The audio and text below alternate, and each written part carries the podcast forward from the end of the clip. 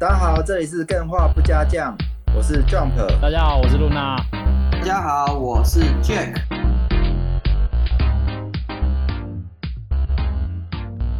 Hello everybody。Hi everybody。哎，不要好了，用这个开场怪怪的。Adios。哎，据说据说现在 Jack 处于一种非常想睡觉的 状态。对啊。哎。你不会等一下就睡着吧？又抠指甲抠进心流什么的？不会啊，我不会睡着，只是就是。据说你两天没睡了，这么可怜。好了，那那你等一下不要睡觉，因为今天我们要进行的一种新型的节目尝试，也是蛮容易让人入睡的一种方式，蛮催眠的入睡方式，尤其是纪录片的方式。对对，对，我觉得今天挑的影片，我绝对不会睡着，我可以连续看好几次。哦、哎呦，哎呦，至于挑什么影片，我没有很想要现在公布。当然啊，人家标题都看到了，你还是卖关子。没有，最近我们在录的时候，刚好是 Apple 发表会刚结束，嗯、然后没有发布 iPhone 十二。对，那那天晚上超干的，我想说 靠呀，早知道就睡觉了。熬夜看，然后结果只有 iPad，然后跟 Apple Watch。哎，iPad，我觉得它正式开始要进入一个全民买 iPad 的时代了。已经是了，就是创作，因为以前 iPad Pro 还是太贵了。嗯，自从这次发表会出来之后，大家是一万多块就可以拿到二代的 Apple Pencil，然后再加上它的处理器，甚至人家都在争论，不知道到底是 iPad Pro 比较快还是 iPad 八代比较快。可是两个产品足足差了至少两万块，就是整个变得超低价的。然后我五月才。嗯才买的，哎，几月？六月才买，五六月才买。现在就出了一个，对啊，iPad Pro，然后现在就出了一个便宜大概两三万，但是基本上已经足以堪比 iPad Pro 的新机种。嗯，哦，啊，这就是科技。其实我很喜欢看 Apple 的那个发表会，其实不是因为果粉还是什么的，虽然 说也被锤子整合了不少，但是我觉得它比较具备意义的是在于说，几乎是你透过它的发表会，你可以大概看见接下来会走向什么样的时代。比如说，当他把耳机孔拔掉的时候，你就意味着今天大家人耳一只 AirPod 的时代开始出现。那他现在就把那个他的 Apple Watch 现在买，以前都会附那个电压器嘛，变压器嘛，一个小豆腐嘛。对，这一代不付了。意思是说什么？意思说接下来可能是无线充电的时代也要来了。嗯，就是 他是制定规则的人。比如说，他当初把记忆卡拔掉，或是他不让你换电池，那接下来所有的时代洪流也会跟着他去往这个方向去走。包含说他在发表会上面去公布一些 AR 的技术啊，或者说对于芯片的演算法，就是这些东西，其实看的不是这个产品，而是你要去看的是接下来的下一年大概会是一个什么样的形状。嗯、我觉得这是一个比较有趣的地方啦。但我我今天想要分享的是什么？分享的是 Apple Watch，真的很有趣，它推出了一个家长的功能。就是你可以给你的小朋友戴，那你的小朋友不需要旁边有手机，Apple Watch 也能够作用。那它的作用是什么？就是说，就是说，当你的小孩今天去了不该去的场所，嗯，那妈妈的手机就会叮叮，就会出现讯息，你的小孩出现在你不能出现的场所。好，比如说你今天你要翘课了，那你可能就要把你的手表借给你朋友。没有啦，就是小朋友不该去哪里，他都可以去设定。他如果当他小朋友跑到那些地方的时候，家长就会第一时间收到通知。然后呢，还有就是说上课呢，它有一个模式叫做上课模式。上课模式的时候呢，那只手表是完全没有办法操作的。嗯，你如果要操作紧急情况，你要操作的话，你就要去旋转那个表冠。嗯，那旋转完之后，它就会解锁。解锁之后，你就可以操作那只手表。那只要你解锁那个表冠，你去做了什么操作，都会叮，你的家长就会知道你现在在上课的时候去操作了哪些行为，然后你在课堂中分心了多少次。老大 哥看着你，他就是进入一个 一个非常非常酷的时代哦，我只能这样讲。哦、我我其实不太能接受这种东西，说真的。这真的是非常酷的时代，而且它是由苹果下去做的。没有没有，以前呢，小朋友呢可能看到同学有 Apple Watch，然后他就就会吵着要 Apple Watch。现在呢，时代不同了，是妈妈吵着要小孩装 Apple Watch。好，可以可以可以来进入今天的主题。哦，可是关于那个 Apple 发表会，我还有一个东西想要讲。嗯哼嗯哼，它其实对于设计人来说，也是一个非常重要的指标性分享。哦，对对对，因为它每一年出现之后，就会有出一个叫做 UI UX 的白皮书，然后这个东西很重要。对于设计的人来说很重要，所以你如果想要走设计，你可以试着去每一年都去看一下，对啊，可以学到很多东西。而且他们真的基本上规则的人，嗯，对，他就是一个整个社会上、世界上啊，不能讲社会上。制定游戏规则的人，嗯，老大说要怎么做，大家都只能怎么做。是没错。当他那一天说要平面化的时候，对，全部你现在看所有的 UI 设计就是平面化，对，符号化就是符号化。反正就是就是，如果你之后是做软体设计，基本上苹果哎，不知道可以持续几年呢？就像当初的微软，现在的微软听起来，小朋友听起来可能也没有那么屌了。现在听起来最屌的是 Apple，嗯，那等到 Apple 听起来也没那么屌的时候，哎，嗯，不知道又是什么时候。看下一个贾博士是谁吧。但是呢，不管他们换来换去，这个黄金年代永远属于电玩。没错，嗯、厉害哦，高分得胜，电玩的黄金时代，对不对？今天就是来跟大家用市场上唯一一种最新的互动式 Podcast 方式，单向互动，单向。哎，我们想要跟大家一起听 Netflix 出的一个算是游戏纪录片吧？对，纪录片。它其实是一个科普大家电玩发展历史的一个影集，这中间的资讯。量是非常庞大的，甚至很多很多都是我看完之后掉下巴的东西。然后它在整个制作上，就是不管是美术还是里面仿的人的那些叙事，还有包括说它收纳的那些事件，我觉得都是一绝啊。所以如果有 Netflix 的必看，我觉得真的是必看。就算是没有，也值得为了这个去订阅一下 Netflix，然后来看这 这些剧集。你你收了多少钱？我我怎么没，没我怎么没有拿到？单纯的喜欢。而推广，对对，这个在之前是一开始 Luna 先发现，然后推荐之后，他上线第一天，我就直接一到六集直接把它刻完，而且还是一倍速，不知道在哪边按加速。追剧太精彩了，太精彩了！我觉得这个必看。这集主题还是跟大家讲一下，因为其实也知道，不是所有人都可以去，或是有机会去订阅，或是有时间去看这部剧。对，嗯。既然 Podcast 的优势就是说，你可以在听的时候做其他的事情，那就由我们来帮你转述这里面每一集讲了什么。那如果你对，如果你有看的话，那你可以一样可以听，因为我们会讲很多我们看的感想。在进入之前，Jack 跟 Luna，你们看的时候有没有哪一些感想？这个有需要做剧透警告吗？应该不用吧？欸、这个应该不用。应该不用哦，我可以先简单讲一下我的感想，就是这一部它除了内容很扎实，然后它最让我掉下巴的一点就是它每一个不管是配乐还是它其中穿插的小影片、哦、或者是一些动画哦，哦，那个制作水准之高，真的是也是让我非常惊艳。对，对我觉得几乎是院线片水准呢。对啊，对啊，对啊，有我觉得蛮吃惊的，这个主题感觉是很。不是点阅数那种像那种韩剧啊，还是什么大众化的主题、欸嗯、可是他做的哇，我觉得 Netflix 真的是有点让我掉下巴。哦，真的是可以让人感感受到说，喜欢玩游戏的人是不是都这么热情呢、啊？为什么可以做到这种程度？对，没错，就是品质非常高啦、嗯。所以就算你听过我们的分析分享，你还是值得去看一次。我觉得是这样。我觉得这一系列六集的影集非常棒的点是在于，他会讲很多东西是你从小到大长大过过程碰到的一些东西，他把这些记忆把它变得更完整，知道哦，原来他有这些脉络，有这些故事。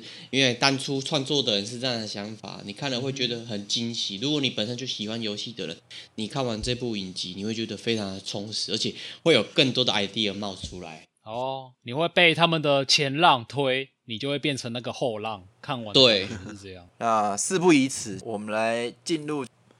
等一下，我再打个嗝。我不应该选择，我今天选择喝可乐。我没有想到是这种结果。他开始杀可乐。好，那我们就直接进入这个高分得胜这个影集的第一集。第一集，哎、欸，它开头很有趣，他就是说，电玩它开创了一个时代，它让电视原本只是一个传播的媒体，只是单向输出的媒体，让它变成了一个主动的媒体，就是你可以去跟那个电视做互动。嗯，这是一个完全崭新的时代。它这个影集开始描述，大概就是从一九七六年左右开始描述。那它开头，它其实有提到一款就是游戏史上最烂的游戏。我觉得他用这个做开头是蛮有意思的，因为这个算是一个游戏界非常广为人知的 都市传说啦。嗯，雅达利这个 ET，然后卖太烂了，然后被埋在哎，他某个沙漠里面，事实它甚至导致整个雅达利公司的衰退，直接崩溃。对对，这个起头蛮有趣的啦。对啊，嗯、那 他他就说留了个悬念。哎，这是游戏史上最烂的游戏。至于它怎么烂呢？就就没有了。他现在在播那个 片头动画。哎，他音乐真的很屌，我觉得真的很屌。然后呢，接下来他的一个画面就是进入《太空侵略者》这款游戏。我不知道大家现在脑子有没有画面，就是那个下面有一个炮台，然后可以左右移动，然后上面都是堡垒。对对对，上面都是排排站的那个小。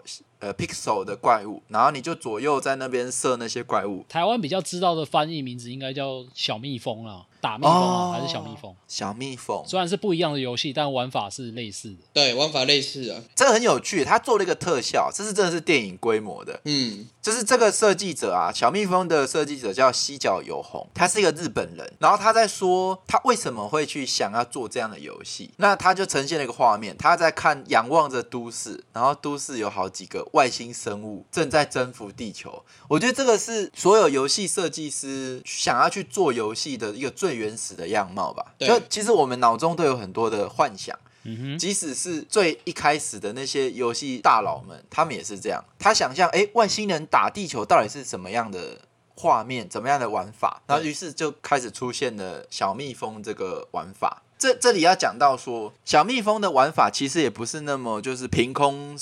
无中生有哦，无中生有。对，虽然它是日本第一个最红的街机游戏啦，第、嗯、算是第一款街机游戏，嗯、而它的概念其实是启发自那个打砖块。哎，这我们之前是不是心流那集就有讲，甚至还有说打砖块让人就是对啊颓废了好几个月。嗯，所以其实大部分要想要去做一个游戏的时候，就算是这个西角有红，它其实也是概念来自于自己曾经最喜欢的游戏。嗯，那它的概念就是说，他想要做像打砖块一样，会让人想一玩再玩的一种游戏。其实你可以看到小蜜蜂跟打砖块有点异曲同工之妙啊，就是下面有一个东西可以移动，然后上面有东西排排站。对，只是砖块呢变成怪物。这个怪物呢，他在影片里面有讲说，他去做了一些发想。那他想说，如果做成人，或是做成坦克，他那时候刚好又战争刚结束没多久，嗯，这些都比较敏感，所以那时候刚好很红，就是《星际大战》的这个影片。太空热潮，对对对对，所以他就觉得啊，那我就画个章鱼好了。然后他就用了那个 Pixel 的格子，他就自己手画了像棋盘的那种格子，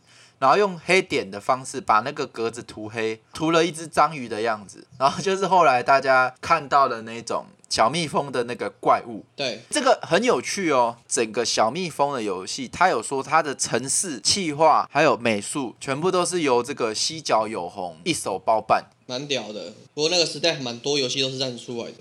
我觉得也是机缘吧，这个机会其实也掌握在有准备的人手上吧。嗯，在那个年代，他还有办法可以写程式，他刚好会这些东西。我我觉得这其实也算是天选之人啦。嗯，时势造英雄，英雄也掌握时势。对，那为什么会从这个游戏讲起呢？它除了它是日本第一款街机游戏之外，它创造了一件事情，在它发售的那一阵子，全日本的一百元硬币发生短缺，啊、就为了玩这款游戏。对对对，对，英雄的代币不够用了。对，还没讲完，他有先切到一个电竞的主题。那这个电竞的主题，它讲述的是一个一九八零年代电竞史上，应该说人类史上第一个国家级的电竞竞赛，是发生在一九八零年。他们比的是什么？比的就是这个太空侵略者。那他有提到说，制作人他其实他自己本身只能过到第二关。嗯，哎、欸，这件事还蛮有趣的。对啊，玩游戏不一定会做游戏，不一定会玩游戏。哎、欸，可是可是他只能玩到第二关，可是游戏体验就可以让人做到无限。对啊，哎、欸，这个是很很特别的事情。他这里有提到一个东西，我觉得是之后我想要分享的。哦，我一直给自己掉好多坑，就是他现在正在访问一个当初一九八零年代电竞史上第一个国家竞赛的冠军。嗯，电竞选手，她是一个女性。那他有问他为什么会觉得太空侵略者好玩？这里就有说他觉得预测敌人的下一个动作，因为他们现在是要散子弹嘛，嗯、那他们就是要预测敌人的下一个动作，然后才有办法去让自己的下一步不会成为死路。嗯，这应该说是这个游戏的核心玩法。然后我想要带刚刚说，其实我最近有看一本书，书名还蛮鸟的，叫做什么《哈佛幸福学》，非常鸟。但是它里面提到的东西很有趣。呃，之前我好像有提过，就是人类是世界上唯一一个会去试着预测未来的生物。嗯。预测未来这件事其实是跟幸福相关的，哎，很有趣吧？其实预测未来，然后看着它发生，这是一种幸福学哦，而且是哈佛幸福学。哎，我记得我们之前有讲过，我们会去玩模拟城市，你会去把它布局，布布布，然后你就会觉得很想要看到它最后长出来是不是？对对，跟你预想的一样。嗯，那有科学性的实验是，你在期待的时候，你分泌的多巴胺让你感受到的快乐程度是远高于你在得到那样东西的时候。嗯。所以刚刚讲的幸福学，其实它的科学原理就在于说，你在预测它，而且逐渐发生的那个过程，你的脑中的多巴胺的分泌会导致你的心情愉悦，为你带来快乐，甚至幸福，而不是最后它发生的那一刻。对，那这也就解释了说，现在这位电竞选手，他在这个游戏性上面，他预测敌人的下一步，让他成为无止境的一个乐趣所在。就是你只是一个散子弹的游戏，可是他却可以。玩到超过半小时，甚至一一整天都在玩，因为它其实就是刚刚讲，你不断在预测未来的途中，你又融合了心流的概念。心流大家还没有已经忘记的，赶快再去重听那集超精彩。嗯、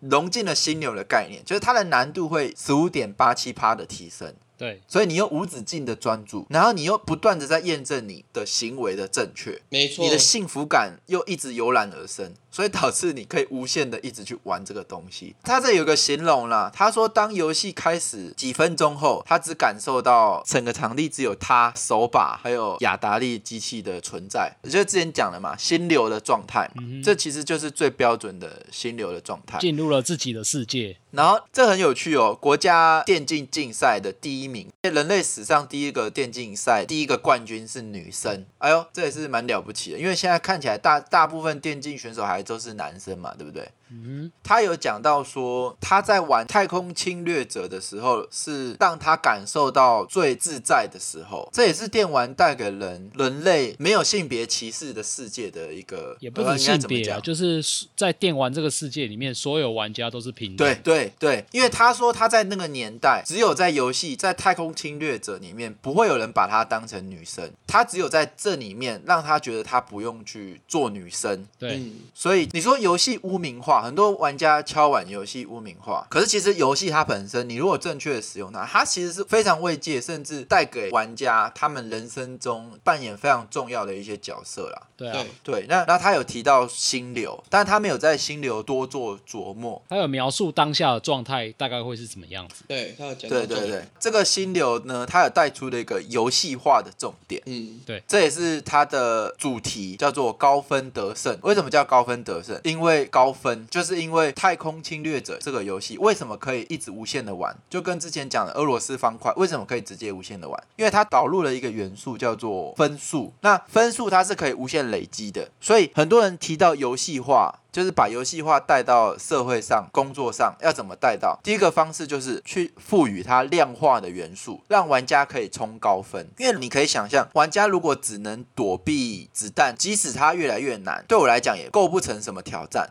可是当分数一出来之后，整个世界就不一样了。这个也带出了分数这件事，其实是太空侵略者发明的。自从这个之后，电竞也出来了，游戏的时速也整个开始暴走了。这大概就是整个游戏。史上第一个带出来的事件吧。这件事是非常 shock 的，包括说他带出了人类史上的第一个国家级电竞竞赛，嗯，然后还包括说整个日本一百元短缺，然后启发了无数个游戏设计师。嗯，那个制作人啊，西角有红啊，他有形容说，在发行了几个月之后，看见载钱载硬币的那个货车，它的轮胎已经陷进地面了，那个底盘已经都几几乎陷进地面了，他才发现，哇，这个真的很赚钱。对，就他几乎把所有全日本的硬币都收集来了。哎、欸，这件事很夸张哎，我觉得好好爽哦。那真的是成为一个社会现象。对，对对对，但这个也是说明了全人类对游戏的需求有多重。对，就那个时代啊，它其实是一个非常创客的时代。那个时候，我不知道是风气使然还是怎样，就是很有创造家的精神。他说：“哎、欸，我想到这个，我就去把它做出来，然后就这样爆红。”那个是真的是一个万物都很蓬勃发展的时代。大概就是类似我们爸妈那个时代，他们那个时候真的是你想到什么你就冲去五金行，就是卖马达，卖什么啊，然后你就是去买了一些东西回来。拼装拼装，你就做出了一台机器，我觉得那真的是很厉害、欸。嗯，对我们来讲，那是一个很梦幻的时代。对，对，对，对，因为对现在来讲，你想要做任何事，它的门槛都已经高到不是是必须要用资本才能去玩的。而且什么你想到的任何事，大家可能都早就做了。对啊，这是一个 我觉得还蛮可怜的时代诶。但是每个时代有每个时代的任务，也没有说他们比较好，也、嗯、我们比较差。但是他那个时代真的是我们现在比较难想象的啦。我觉得应该是这么说，我们现在这个时代，大家的东西已经累积下来，然后越做越大，所以我们已经没有办法以自己一己之力渺小的力量去把做出了一个东西，然后可以让大家满意。大部分是要靠大家一起合力去打造一个东西，你才可以真正打动所有的人。这样对，其实我觉得都一样，我觉得难度都是一样。在我们现在在讲这些大佬，其实也没有人告诉他接下来该怎么做，对，而是他们克服了种种困难，在当下，哎，那个其实也很困难。如果前人都没告诉你怎么做，那你怎么会知道怎么做？那也是真的是。即使放到现在也是一样，我们在做的事都其实都是一样的，对。然后我就继续，就是他影片接下来就是小精灵的，呃，不是小精灵啊，那个太空侵略者，他用这个打开序曲啊。因为他的结论就是，自从太空侵略者的出现，引爆了电玩革命，整个电玩产业就开始起飞。就我刚刚讲的，大概是一九七几年的那个时代，从那个时候开始呢，超过三十家以上的电玩公司都开始出现了，就是全世界都开始在争大家的二十五美分了。那它就变成了一个年营业额有五十亿美元的一个产业。对，好了。那问题就来了，大家都在争那个二十五美分，现在就提到问题是什么？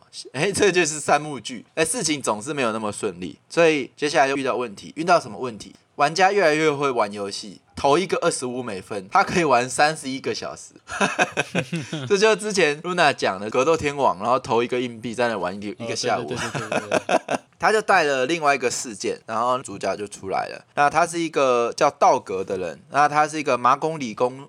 麻工理工，麻桶理工，麻省理工，麻省理工，麻省理工学院的学生，他那时候刚好，他买了一台弹珠台，放在他的大学宿舍，然后去赚他同学的钱。但这蛮有趣的。然后呢，他发现这非常可行，他收集了好多硬币。于是呢，他就在大三的时候拿了这些钱，买了二十台街机，就是刚刚讲的那些太空侵略者啊什么的。他就开始发现游戏是个金鸡母，每天都可以收到好多好多好多的硬币。嗯，这里其实是我特别想分享给大家，稍微带一下，就是说，其实你会发现很多真正值得做的事业都是这样，你不是先去掏一大笔钱，或者说你不是先去开设一间公司，或者是你不是先去创业，你应该是先在你身边做的某些事，你发现说，哦，这东西根本就是金鸡母，或者说这东西根本潜力无穷。你再去做投入资源，你再去做创业，这时候你会发现你可以少比别人很多挫折。我觉得这是我最大的一个体悟吧。而且我我看这个案例也是，这也是一个机运啊。要是他也是刚好碰到这个时机，然后又刚好碰到他在大学宿舍这个地点。对对，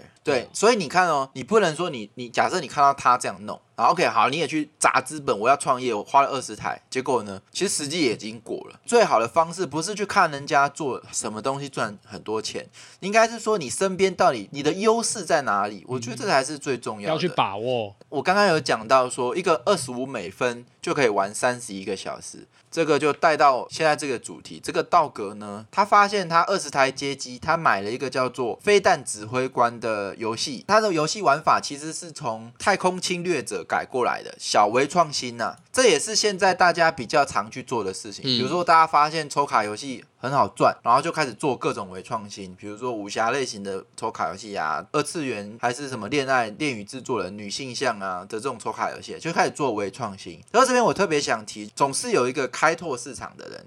那个人就是刚刚讲了西角有红，他赚的是全日本的一百元。你如果进入的是一个微创新，你赚的可能是像现在这个道格一样，他可能只是一个全宿舍的这些钱。所以我觉得我们很常都在去学习别人做一些好像很赚钱的事情。这里我还是想要跟大家讲，我的体悟是，你如果去学习这些东西，不是不可以，只是这世界上有很多更大资本的人在去做学习这件微创新这件事，你会很硬，你会打不过他们，因为你们都有共同的标的，这是很明显的。大家走的方向可能会完全一样，那这时候比的就是谁的资源多了，不是谁的想法，那这就会很吃力。接下来呢，刚刚带到说二十五美分玩很久。就是这个道格呢，他发现他买了叫做《飞弹指挥官》这个游戏的时候，他一周之内就进账六百美元，而他发现他第二周只进账四百美元，然后到了第四周，他一周只进账两百美元。那大家应该知道问题出在哪里，就是大家越来越会玩这个游戏，所以当他钱越赚越少。他接下来就发挥了 Luna 刚刚讲的创客精神。哎，对啊，这些人真的很了不起。啊他遇到问题，然后他们就有技术力去弄。毕竟他们是 MIT 的嘛，对，于是呢，他就开始改飞弹指挥官，改游戏，魔改。对，这我觉得很有趣。他说他在一九八一年的一个春假，就是他在做飞弹指挥官的加强版。他说了很有趣的一句话叫做。不然春假要干嘛？哎、欸，这大家学习一下好不好？不然增加干嘛？不是只能打电动了，自己也可以做点什么，是不是？嗯，对，真的要珍惜这个时候。那这个主角他也就是在他大三的时候，那他就去做改主机版，把太空侵略者的怪物改得更多、更快，攻击模式有不同种，甚至怪物有更多种颜色。他其实在做的事情叫做什么？你知道？他其实就是算对，算是第一个做线上游戏改版概念的、嗯、的事情。你看哦，资料片魔兽魔兽世界为什么可以玩到现在？如果他今天没有更新资料片，有办法吗？如果 GTA 五没有像现在一直一直有更新的话，他也没有办法去做。这些事情，对，所以他在做的事情其实 就是游戏史上第一个在做资料片的，而且是是帮别的游戏做资料片。对，对，这是意味着什么？意味着当下的那个时代环境还没有人知道有资料片这个概念，嗯，连他自己都不知道他在做的事情叫做资料片的概念。那结果是什么？结果是他套件，就是他因为他改那个主机版嘛，他是有个实体的，那他去改了一千套，一套卖两百九十五美元。结果呢，短短几个月全部卖光，他赚了二十九万五千美元，这个是多少啊？九百万台币哦。哇，哎，他真的很有生意头脑，哎，还知道不是自己私藏就好，是要拿出去外面卖。对啊，对，然后他就说，这根本就是像印假钞，就是赚钱有这么容易吗？哎，这就回到我刚刚讲的，你真的赚钱的时候，真的就是这种感觉，就是你做对了。这就是你做对了的感觉，这才是你真正应该去投入所有心力去做的一件事情。对，很快呢，他就说他不读书了，这也是跟所有的什么贾博斯啊、比尔盖茨一样，就是在大学就找到了该做的事，然后就读书就也变得不是那么的。必必经之路，因为反而越去读书的人，你会发现哦，那些越去读书的人，你你去问他，他为什么读书，在台湾会比较有这个情况啊，就是他因为他不知道现在出去他的定位在哪里，所以他选择继续读书。嗯哼，读书确实文凭真的也不是大家想的这么重要，也许你真的找到你该做的事，你就赶快去发扬它，这样。那他这很快的，他就跳回到日本，带到了一个画面，就是一个像网咖的地方吧，大家都在玩街机，就那时候的网咖，电动游戏间啊。对对，他想要讲的是说，那个真的是非常脏、非常臭，而且很暗，而且整间都是男性的一个地方。等一下，为什么男性是这么负面？很脏、很臭，很暗。好，抽烟喝酒吧。对对对，然后他就讲到说，哎，这时候有一个人登场，也是新的人，他叫做岩谷彻，他是一个日本人。那他是谁呢？他就是鼎鼎大名的小精灵的开发者。嗯，小精灵的这款游戏的创作起源就是刚刚讲的，他在一个网咖里面发现，为什么这样子的街机里面只有很脏、很臭、很暗的这种情境，然后也都只有男人，没有女生在玩。那他就想，他想要做一件事，就改变这个现象。我能不能做一款游戏，女生也很喜欢玩？诶，这个就是一个概念的起源。然后他就开始去想说，他要怎么去实现这一件事情。首先呢，他就去想，诶，如果我的主题不是杀来杀去，而是吃东西，是不是女生就会更喜欢？那这个是不是游戏性就出来了？诶，所以我觉得这种在看影片的同时，这种逻辑或是一件事情发明的逻辑，我觉得很重要。就是大家可以顺着这个逻辑，可以去发现，在之后要去怎么做一些事情。这些这个逻辑，我觉得是很有趣的。嗯。于是呢，刚好他在想这件事的时候，他正在吃披萨，而且他正好拿了一片披萨。大家可以想象那个圆形的大披萨，然后拿了一片，是不是刚好就是小精灵的样子？对，然后于是呢，小精灵的这个角色形象就诞生了。这边其实我想要跟大家分享的是，我看到这边其实有一点感想啦，尤其是最近我读到一些男女性别的一些书，它其实讲述说，其实男女性别差异并没有想象那么大，嗯，是几乎几乎是根本没有这样的差异，很多这样的差异是建立在就是我们从小的教育。比如说好了，我们现在其实可以发现，为什么戏骨很多执行长她不是女性？那你在想，事情有这么单纯吗？只是单纯不想要让女生当执行长吗？还是说社会的这些工程师、城市写城市人为什么都不是女生？难道我们就这么贬低女生去做这些事吗？还是说真的男生比较擅长做这些事吗？那女生一定就不喜欢杀来杀去，只会喜欢吃东西吗？我觉得这是我看到这边的一个感触吧。后来我看那。那些书就发现说，教育吧，我们从小你看哦，我们如果生女儿，我们就让她玩芭比娃娃，没有让她玩机器人。男生呢就玩车、玩机器人。那这其实。这是书上那边写的，就是他其实默默的就开始导向，就是女生对机械的兴趣就开始没有那么高，那也开始渐渐的就开始分类，比如说读理组的女生就很少，那反而越少，大家可能又越不敢去读。你从小很少去接触这些机器玩具，在学习的过程中又常常被分配到文组，那理所当然的，现在以当今这个时代，就是以科技为王的这个时代，变成又还是男性在主宰。我觉得这是一个比较目前无法解决，但是需要被解决的事情吧。我觉得，嗯，这就是文化累积下来的冲突跟差异。对，可是你说要解，还真的不知道怎么解。这道德感还是很重的。比如说，好，你现在生了一个女儿，你还是自然而然的会买芭比娃娃给她，或者说她在同才来讲，如果她今天玩的是一个机器人，那她会不会被她同才觉得很奇怪？这件事情其实那会导致整个大社会来讲就很难被逆转这个现象。所以这个 不不延伸讨论。论了，但是我觉得在这里，我觉得其实想要带出来，就是说他在想，他想要做一个女生也能玩的游戏，嗯哼，然后他是一个不要杀来杀去。刚刚我们有看到，就是太空侵略者啊，还是什么飞弹指挥官啊，都是在杀来杀去，所以他就做了一个小精灵出来。吃东西的小精灵，他原本以为这个只会在日本受欢迎，可是呢，却在全球发生了轰动。红然后欧美的女生超喜欢这个东西。他有放了一些片段，就是这些女生受访者就是表示他们超爱这个小精灵。于是呢，这个小精灵就是出了歌曲，代言的产品，然后出了卡通，然后出了节目。这应该小精灵就算是史上第一个 IP 吧，做了各种 IP 授权，然后我们也可以推销大家。IP 这个题材，我们有讲，大家可以去听。游戏的 IP 啦。游戏角色 IP，哎，这个我觉得其实可以带到。你看小精灵，他有讲到，他说他做了符号化这件事，就是小精灵他没有眼睛，没有鼻子，可是呢，这里讲到一个诀窍了。符号化这件事情，就是 Apple 在做的事情，叫做简化减法。你会发现说，如果你必须你想要全球化，符号化跟简化是必经之路，因为只有这样，你才能打破文化的隔阂。因为当你东西画的越复杂，好，比如说二次元跟写实的差异，这中间就是复。杂元素的堆叠，而导致文化产生隔阂。你如果越去取那个核心，那就越不会去挑战到大家的文化道德观。对，那反而你才有办法突破到全球。对，所以这也解释了为什么那个小精灵只有一张嘴，可是却可以打破全球的隔阂。这也是符号化跟之前上一集录的动森，他们也在做的事也是符号化，看起来也是非常成功。这也是可以带给大家一些符号化在设计上它所扮演的角色和它的定位在哪里。嗯哼，然后很快呢，刚刚说的那个道格他也发现了。哦，小精灵比指挥官更适合做套件。于是呢，他发现他开始需要人手，他就开始创立公司嘛，然后就开始真的团队，对对，开始真正在做这些东西。那很快的呢，又发生了问题了，事情没有那么顺利，他被雅达利告了，求要求偿一千五百万美元。嗯、那雅达利是当时全球最大的电玩公司，几个大学生还在读大三、大四，可是却被有点像是你现在如果是大三生，然后你被苹果公司告，然后求偿一千五百万美元。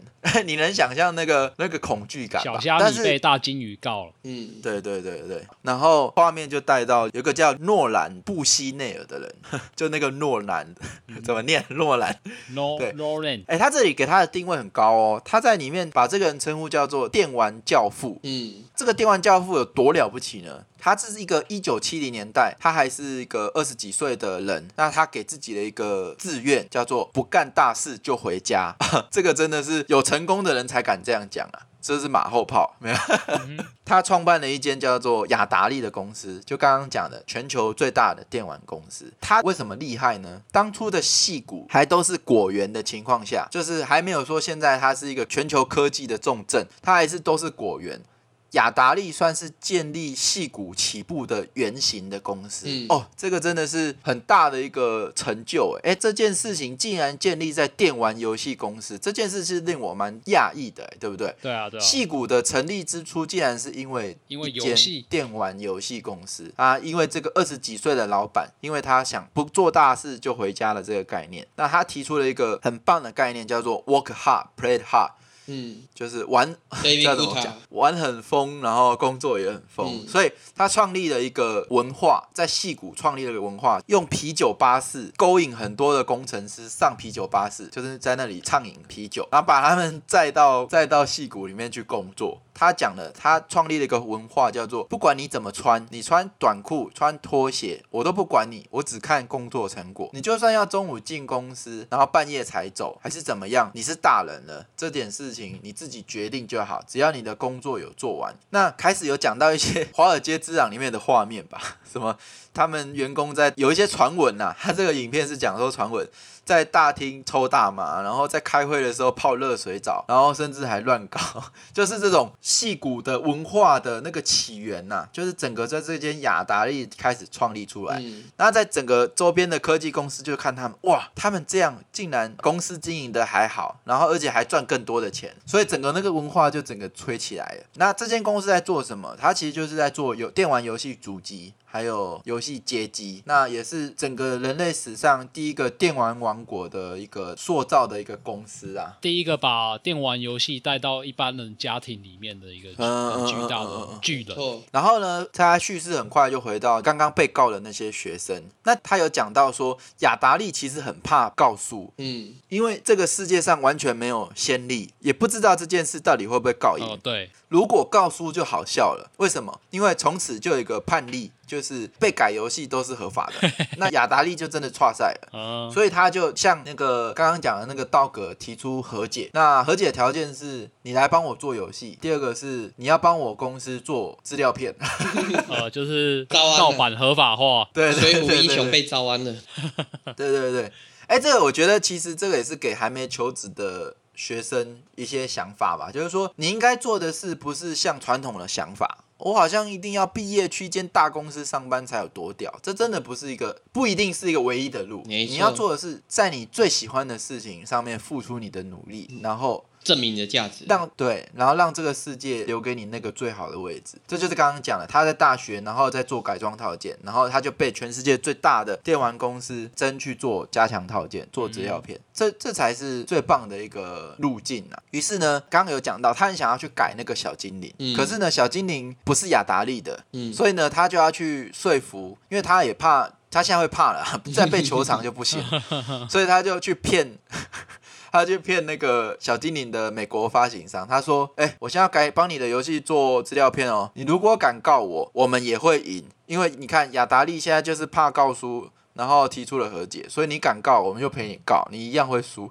然后那个小精灵公司就被唬了，嗯、就是哦，好好好，那因为那个时候判例其实还没有下来，大家是还看不到。对对对，然后他就被准许了改小精灵。嗯，于是呢，电玩角色的第一个女性角色就诞生了，叫做 Miss Pac-Man，就是女的小精灵，魔改的角色。嗯那看起来他们在美国，因为也有红吧，就是有出一些节目，有些节目形象，就是有动画之类的。嗯，接下来他很快带回刚刚那个电竞的，其实这个他每一集他都有带一个电竞选手，这个蛮有趣的啦，就是他穿插每一集一到六集，他每集都有穿插一些电竞选手的桥段。那这一集选的是一个女性，那也是第一届电玩比赛的冠军。那这一段他是在形容他在参加太空侵略者总决赛的一个情境，他的形容是说，你如如果能够撑三分钟不死，你就算是玩得好的。那你玩的很棒的人呢？大概是你能撑三十分钟。那如果你真的很能玩的人呢？就是你可以一辈子玩下去。所以呢，他这个对。他这个比赛的赛制就是摆了五台电视，五台的雅达利，五台电视就总决赛嘛，一字排开，嗯、然后他们各自穿着主办发的 T 恤，背后有印那参赛者的选手的名字，然后呢，他就开始比赛了。怎么比呢？比赛规则就是谁活到最后，谁就是冠军。那这里蛮有趣的是，他就进入心流了啦。他等到他醒来的时候，他看到了他的分数。那他也不知道自己分数到底算不算高，那最后他就是，反正他就是得到了冠军这样。那紧接着就是结尾吧，他有带到了一个无名英雄，就是当时呢，所有的游戏机都是一台只能玩一种游戏，嗯，直到一九七六年呢。出现了一个无名英雄，他是一个非裔的美国人，所以我才说那个 Netflix 他的政治正确真的很厉害。这些真的是该被爆出来。就是第一个电竞选手是个女生，发明了可以让游戏机不能只玩一种游戏的人呢，他是一个非裔美国人，嗯他是一个两百公分的黑人，超级高。他在二零一一的时候离开人世。他在那个时候，其实，在种族的平等好像还没有这么平等的环境下，他在形容说，他和一群长得和自己不一样的人一起工作。其实我我在想，应该是有讲到一些歧视感吧。就是在那个时代，这样的人真的是很不容易啊。真的。那他是一个什么样的人？他就是一个被工作吞噬的人。他在他的车库里面，全部都是显示器，还有设备仪器。你可以想象，你所有什么阿力博士啊，什么大概就那种样子吧。他这个有个结论：我们住台北的人都没有车库，所以很吃亏。所以我们我们创。业真的非常吃亏，没有一个创意空间。对呀、啊，有没有一个车库很重要？看起来，贾博士也是从车库组装出第一个 Apple 电脑的。对，大家都是。然后呢，他就因为兴趣，他在他自己车库打造了一台街机。那他公司的人就发现，哦，你真的还蛮屌的。于是呢，他就赞助了他，让他去开发一台游戏机。那他们有给他一个任务，叫做你能不能开发一个可以换卡夹的游戏机？嗯，他就开始开发。于是呢，他就开发了一台叫做 F 频道的游戏机。那他也是一九七六年发明的。那他也是全世界第一台能够插卡夹的游戏机。直到了这个东西的发明，全世界的游戏玩家才能够收藏游戏，游戏公司也才能发家致富，靠不断的专心生产新游戏，而不是去做那个游戏的主机，所以才有雅达利。就是雅达利发明游乐器这种换卡夹游乐器，还是在这个非裔黑人叫做杰里劳森，嗯，对，也是在他之后，可是他却默默无名。在他发明之后，这个机子开始流行，可是他让雅达利。变成了全球最大的公司，可是这个黑人却默默无名，没有人知道。那这个影集，他在这一集里面就拍了他的儿子跟他的孙子，然后去缅怀这个。杰里劳森就是为我们发明游戏机的这个伟人，嗯，然后去希望大家可以记得他吧，因为他最后却成为默默无名的人，大概就是这样。那最后呢，整个第一集的尾声呢，他就拉回了片头的 悬念：全世界最烂的游戏是怎么诞生的？哎，这个非常有趣。哎，他有个工程师，就是七月二十七号的时候早上起来接到一通电话。问他九月一号我们需要做完一款游戏，它是一个有史蒂芬史皮博 IP 的游戏，这是一个大作，因为 E.T. 外星人这个 IP 在当初是票房超高，大家应该都有看过那个画面嘛？没看过这个戏也看过一个画面，骑脚踏车上月球的那个画面。嗯对，就是这个超级大 IP，然后要这位工程师可以在圣诞节之前赶着把它做完。然后呢，这个工程师呢看起来是一个不懂拒绝的人，他很快的在电话答应说：“哦，好。”结果他挂完电话的时候就想到：“哇塞，只有这一点时间，哪有可能啊？” 根本就不可能做完啊！很快的，他就被史蒂芬史皮博找去面谈。那比较好笑的呢，我觉得，因为他其实有承受了做了一款全世界最烂的游戏的黑历史，所以我猜他应该是有点刻意在开玩笑，把那个史蒂芬史皮博拉下水。他这个是在讲说，史蒂史蒂芬史皮博召唤他之后，他竟然跟他说：“诶。”你可以帮我这个 ET 外星人做一款像小精灵的游戏吗？那个工程师第一个念头是：你在开玩笑吗？你是一个堂堂 ET 外星人的大 IP，你却要我抄袭小精灵，把它做成小精灵游戏。实际上呢，他真心话就是说，即使是做小精灵，那也可能要花六到八个月，不可能在短短的五周之内把它生出来。所以，即使是抄袭小精灵，也是不可行的。他最后这五周呢，他就是工作到差点出车祸，然后反正他整个所有的时间啊、睡眠时间啊、所有时间都是在做这款游戏。五周之内赶出了这款游戏，哦，这样很了不起耶！这个不可能任务啊，对啊，不可能任务。然后史蒂史蒂芬史蒂博很快的呢就开始玩他完成的这个作品。那他玩了一下呢，觉得嗯不错，然后就过关了。所以也是被作者本人认可的游戏，跨产业。你看，我我觉得他这里就是在拉他下水啊。我虽然我这样讲有点主观了，但是这里很明显就是有点小抱怨。对，他就有特别讲说，哎，这个史蒂芬史皮博这个 IP 有过关了哦。那还没听我们那集，赶快去听，因为为什么会出现这种情形，就是因为他没有做规格书。嗯，IP 那集有没有讲规格书是什么？你在。授权 IP 你一定要有这种东西，那它很明显这个就是没有规格书才会出现这种事情。很快呢，这款游戏就印了四五百万套，然后而且覆盖了电视广告。圣诞节很快的就来了，那接下来就发生了，所有的进货的老板都因为这款游戏囤了一堆的货，卖不掉，口碑整个崩坏，就有点像之前延上的这种事件吧。那自从这个最近也才刚发生过、哦嗯，那个什么最后的生还者。对对对，哎、欸，对，一模一样、欸，哎，就是。囤一堆货，我每次去地下街看到一排一整面墙，然后卖卖着几乎原价的《最后生还者》，我就觉得哇，这老板应该会哭。对啊，那他为什么会带到这个事件呢？他其实结尾啊，就是为他第二集铺梗。在这种电玩繁荣的时代，在这里也遇到一个挫折，烂游戏。自从可以换卡夹之后，然后大家也开始狂开发资料片，狂开发游戏之后，有点像现在的情境吧？我觉得跟现在蛮像的，就是当开发门槛变低的时候，整个市场。充斥着品质无法保证的游戏，那也导致了整个电玩的龙井不在，然后垮了，有点泡沫化了。结尾吧，嗯，就开始以这个 ET 游戏带出整个游戏在这个龙井之后遇到的第一个大挫折，那也渐渐的导致雅达利这间公司最后没有成为现在的任天堂。我觉得蛮不可思议的啊！我们就这样子分享了一集 影集，影集纪录片，用用聊的，但是觉得非常有趣。哎，这里 Luna 跟 Jack，你们怎么有没有什么想法？呃，在这个过程中，我觉得好像又因为我也是跟你一样，他刚刚上市我就看，所以现在已经有、uh-huh. 其实有一点是忘记，但是就是中间有回想回想起一些东西。不过我觉得最有趣的还是说和别人一起看啊，和别人一起分享，会得到有一些不一样的观点。我觉得这是蛮有趣的一个部分。对对对，其实蛮苦恼的啦。我在一开始在做这一集之前，我真的很不知道要怎么，嗯，怎么做这一集。那做完之后，可能也大家也都可以反馈，就是。对这样的方式去去和大家去分享这个节目是不是有趣的？对、嗯，如果大家觉得有趣，我们也会很乐意想要去跟大家分享第二集、第三集、第四集、第五集、第六集。对，那我们并不是说在这里面，我们更着重的是我们一起分享在这中间我们得到的体验，嗯、包含说我刚刚讲到对于性别平权的问题，还包含说创业到底应该要怎么样去做。我觉得这都是在看这个过程中去我去得到的。的一些启发吧。那也特别想要跟大家一起观赏这个节目。对，那不管你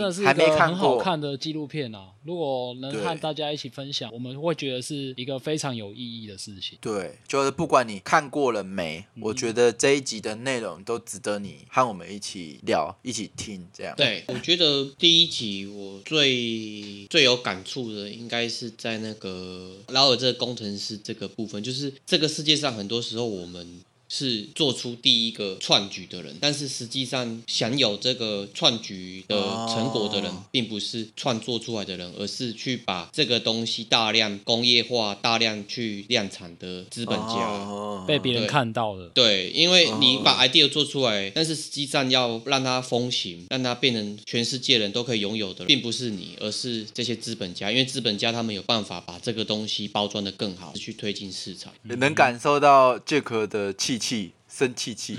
也不是生气啊，就是也没有气啊，这没有气，因为这是很合理的啊。觉得是在这个时代，也是引回刚刚我们一开始讲，嗯，我们这个时代就是变成有一点大者恒大，或是说就是那种成熟期的那种无助吧。我觉得，我觉得就是一个小小的，我觉得也不能算是无奈啊，就感触，就是说你有你有 create 的能力，但是你要保护自己的话，你要有很多的巧思。就像一开始他们，你一开始我们不是要看那三个做 mod 的。就是做那个呃加强模组的人嘛，我对，他们就是小虾米跟大鲸鱼之间的搏斗，他们必须对对做在这个时代，你如果说你很有想法，你还是要有保护自己的能力。对对对，你看哦，这是幸存者偏差哦，他们是因为打赢了，嗯，对，所以才才没有变成那个非裔美国人，对，就是没默默无名。他如果打输了，基本还是亚达利得胜，就是那个他们就消失了，我们也不会在这里看到他。对，可是我觉得更多。多的时候，我在这个影集里面看到的是那些大佬他的人生哲学，就是他们怎么去做他们的事情这件事。因为他们今天分享的很多人，他们都是属于就是前无来者的那种人，对，开拓者啊。那这种人其实真的是非常可贵啦，也非常脆弱啦。其实刚刚像 Jack 讲的，即使我们很荣幸、很有幸成为那样的人，那我们同时也是非常脆弱的，